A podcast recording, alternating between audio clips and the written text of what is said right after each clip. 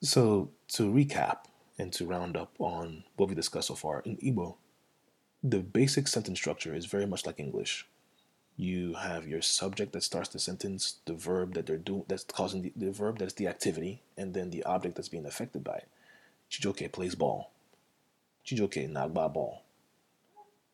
When you remove that, when you remove all the nouns in order to use the pronouns he plays ball, we have the exact same mirrored sentence in English, in Igbo, that says onag, onagba ball, or onagbaya in this case. And with that, we also come to see that there are two, I guess, categories of pronouns in Igbo. Our first category would be our subjects, and our next category would be our objects. The subject pronouns in Igbo would be m, i, e, o, or o, ani, unu, ha. Now, going over into the object side, those pronouns all remain the same, with the exception of you and he, she, or it. When you get there, those two are the ones that change, and you then have m for me, ge for you singular, ya for him, her, and it, and then ani, unu, and ha remain the same. And so, here's a bit more practice and overview.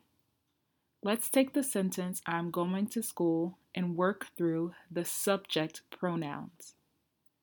Depending on your level, don't worry too much about the details in making this sentence, but try and focus on thinking of the correct subject pronoun that will be used.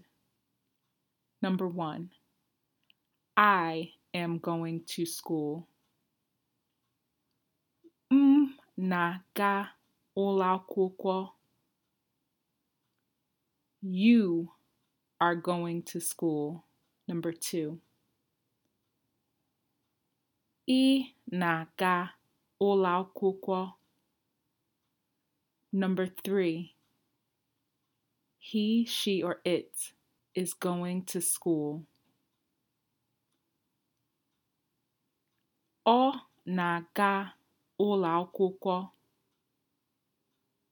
Number four, we are going to school.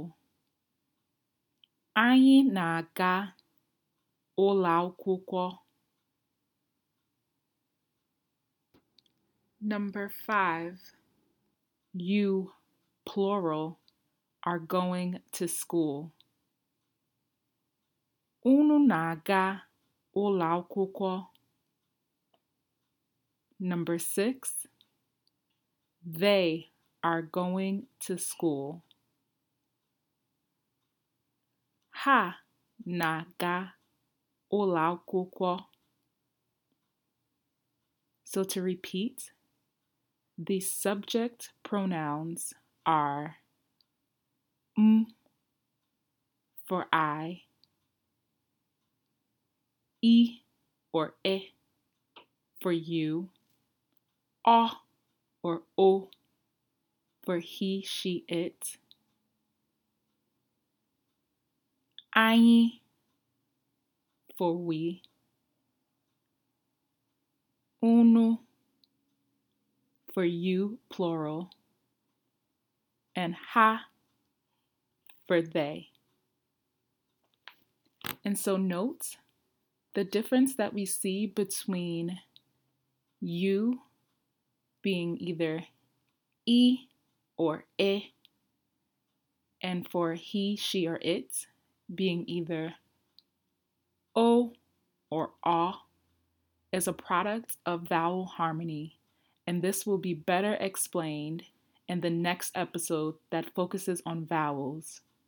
For now, just work on being able to properly identify that you are either using e or e to say you as a subject, or o or a to say he, she, or it as the subject of a sentence.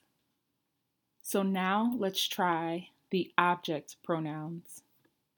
Again, as Victor said, the only two that change are what is used for you, and that becomes ki, or what is used for him, her, or it becomes ya.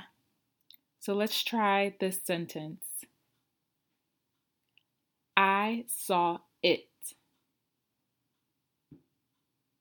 Mm, foro ya. And I saw you.